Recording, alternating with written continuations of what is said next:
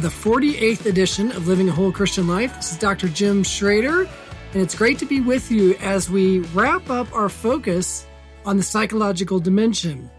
So, we've talked a lot about emotions, we talked a lot about just our cognitions in general, and today we're going to continue the series on our understanding our feelings and emotions much better as it pertains to God's design. So the first thing we need to do in order to kind of address this is we've talked in the past about cognitive distortions, and they are those kind of irrational patterns of thinking that all of us at one time fall prey to. As we said, the more we fall prey to them, the worse our psychological and our physical and our social and even spiritual outcomes get. But today I want to come back to one that I think is really critical as we wrap up the psychological dimension and also continue our series on understanding the emotional makeup of who we are. And that is what we call emotional reasoning. So the easiest way to think about emotional reasoning is the statement that if I feel it, therefore it must be. If I feel like an idiot, well, then I must be an idiot. If I feel like nobody likes me, then, well, nobody must like me, right? And again, as we've said with the emotions from the beginning, they are part and parcel of who we are and very much the fabric of our existence. But the challenging thing with emotional reasoning is that we allow the emotional state that we have to define the reality completely. And that's what happens here. And an interesting thing is that it doesn't just apply to negative emotions when we're talking about emotional reasoning. For example, if I feel really smart in a situation, it doesn't necessarily mean I am really smart, right? I think that many of us may have seen the recent Holiday Inn commercial series that basically makes you feel like, well, I've got the answers even though I may not have the answers. Or if I feel like I'm in love, it doesn't necessarily mean that I'm truly in love. Maybe it's a state of infatuation or, or something else there.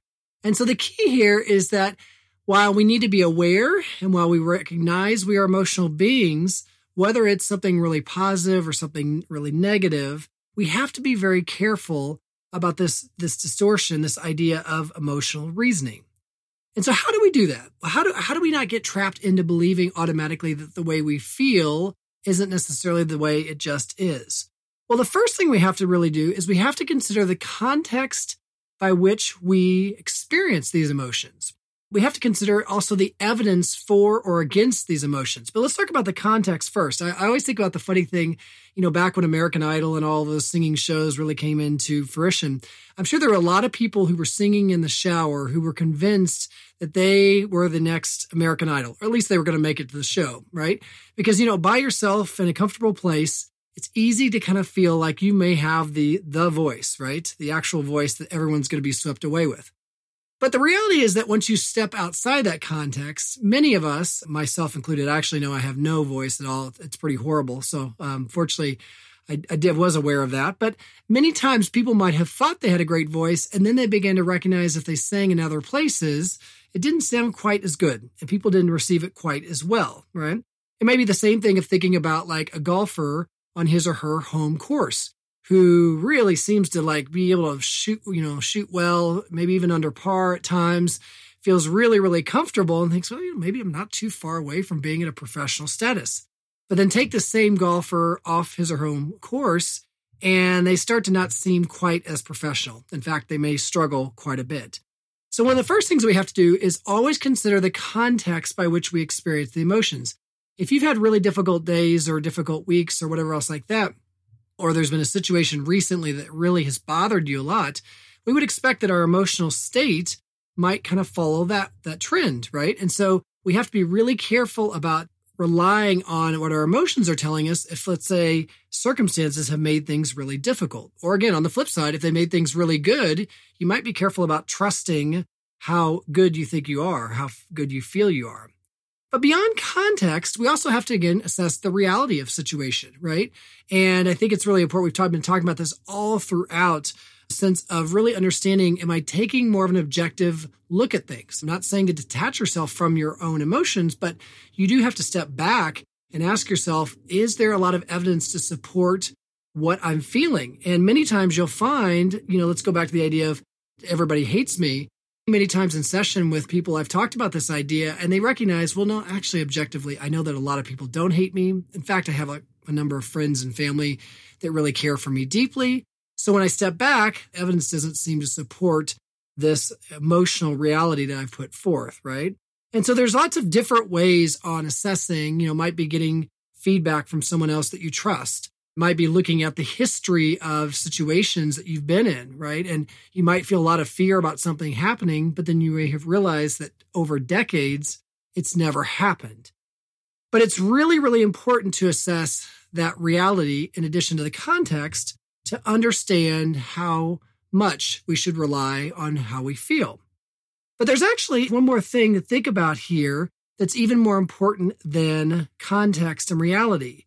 And that is how does our feeling, how does our emotion measure up against a particular virtue or virtues? This really is the ultimate way that we assess how our emotions really serve us in our lives.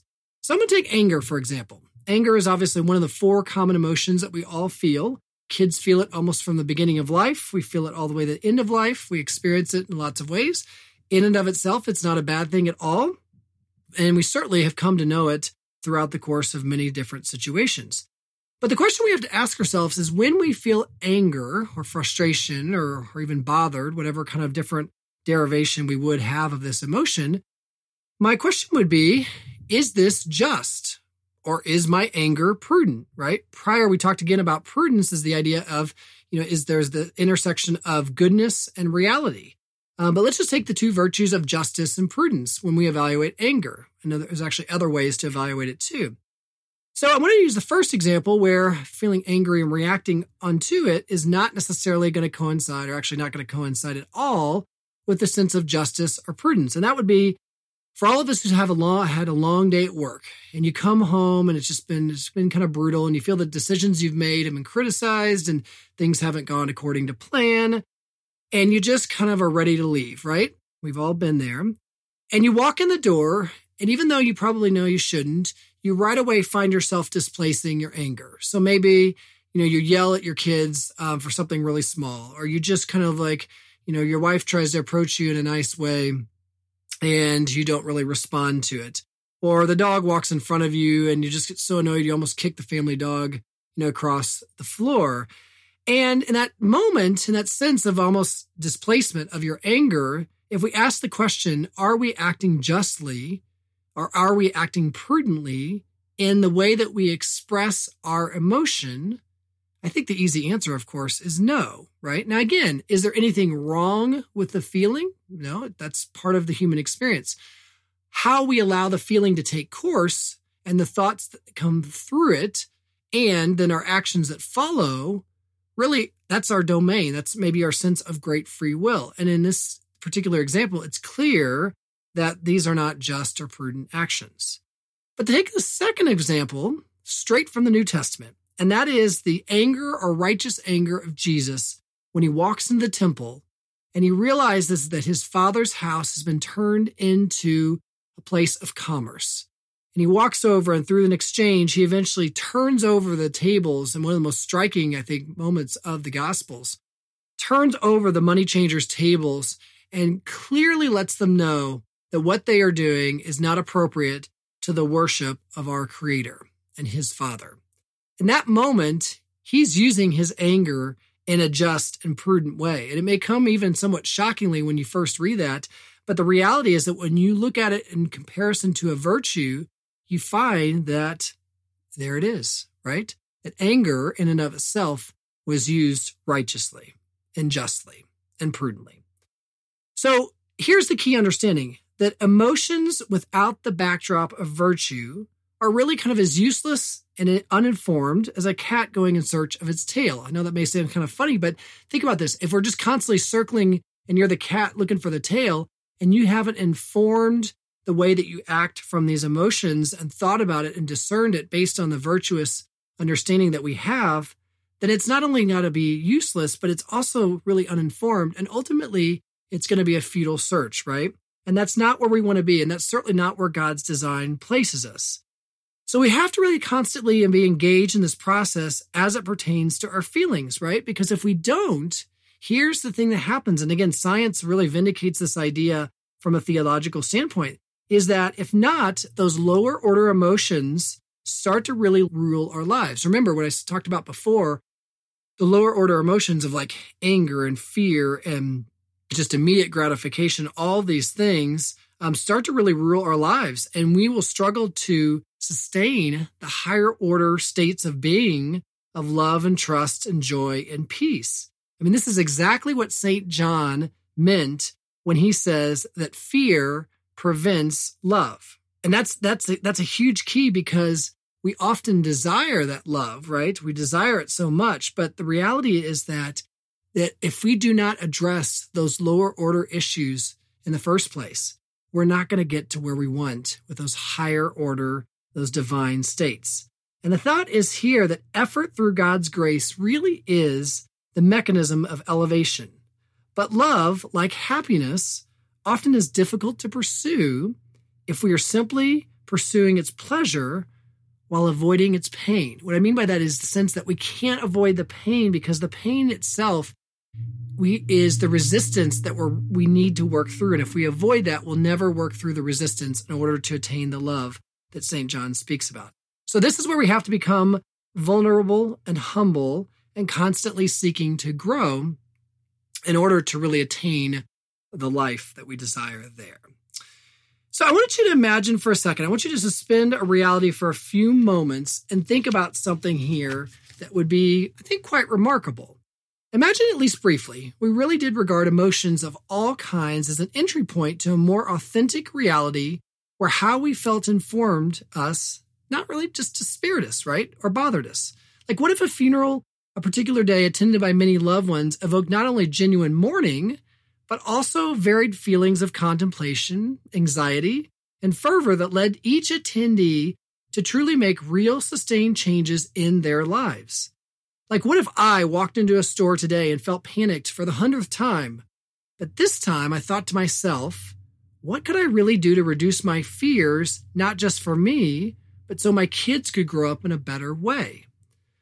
And then I, what if I sought out further support and acted on these initial inclinations instead of trying to avoid things repeatedly that contributed to those panic symptoms? Like, what about in my sorrow about hearing a local child in need? I stopped finding reasons I could not help, but instead took a few steps to make this possible. Obviously, I mean, I'm recognizing that con- you know complications would ensue if we took every emotion seriously, as sometimes feelings are just best observed, not acted upon. But still, the simple point is that what if we took seriously the inherent messages of our feelings, just as we did the requirements of our work, or not only the requirements of our work, but the maintenance of our leisure. I mean, many might be quick to invest thousands of dollars and significant time in getting, whether it's a boat or or something else, in hopes that it provides much enjoyment or relaxation. And that may happen. But what would it be if we just were as quick to invest the time and money required to improve our emotional state, just as we do for so many other areas of our life? I think this is the question here, right? This is really the question that's being posed, I think, here to us so often is we invest so much in other things and so many ways to try to make ourselves happier. And I'm not suggesting that we all go out and see a therapist right now, although at times that may be helpful. But I am suggesting that we continually utilize all the many means that we've discussed in this podcast and even beyond to improve our emotional experience. I'm suggesting that we prioritize this just as much as we prioritize areas that are way less even important in our lives. I think it's due time that we consider our emotional pursuits as a religious endeavor, and not to mention also a physical reality and a social agent. Seeing our emotional pursuits simply as the emotions as they are and just kind of a state of being, but not something that's more deeply spiritual, is ignoring the whole idea of the sense of the image and likeness of God upon our entire selves. So I think this is the thing that happens is that many times when you come to God and you're seeking out a miracle for something, that God kind of puts it back into our corner. I really do feel this way. And he says, look, there are times when my grace I give to you completely without you doing anything in return. But many times I still need that co partnership. And that part of the miracle is you using the mechanisms that are within you and around you so that you can help also be part of this solution, this miracle to reduce the anxiety or the negative emotions that you feel. So I want to consider something finally as we end today. On the night in which Jesus prayed in the garden, he faced a final temptation. As he was getting ready to die and he knew that it was coming to him, it was the temptation of allowing his fear to prevent the ultimate love. When he spoke to his Almighty Father, he pleaded with them, My Father, if it is possible, let this cup pass from me. Yet, not as I will, but as you will. And in what many consider maybe as his most human moment, he acknowledged what he was feeling. He didn't deny that he was scared. But then, in recognizing the horrors that lie ahead, he also asked for help of the most ultimate kind. And at this moment, as an emotional, feeling human being, something remarkable happened. His lower order emotion subsumed itself into a higher order will. Actually, two wills his will and his will. For when he uttered the statement, quote, yet not as I will, but as you will, he in essence stated that his love for God, his Father, would overrule the emotions he felt so that ultimately his Father's will would prevail. He sensed that the final spiritual conquest was the confrontation and elimination of his own fear so that the perfection of love could be realized. Before God's love could be complete, it seemed that his fear must pass away to the ages as he told his disciples, Keep watching and praying that you may not enter into temptation. The spirit is willing, but the flesh is weak. He knew what his emotions were telling him, and he knew where it must lead. And he knew, in the end, he must let it go to something much greater.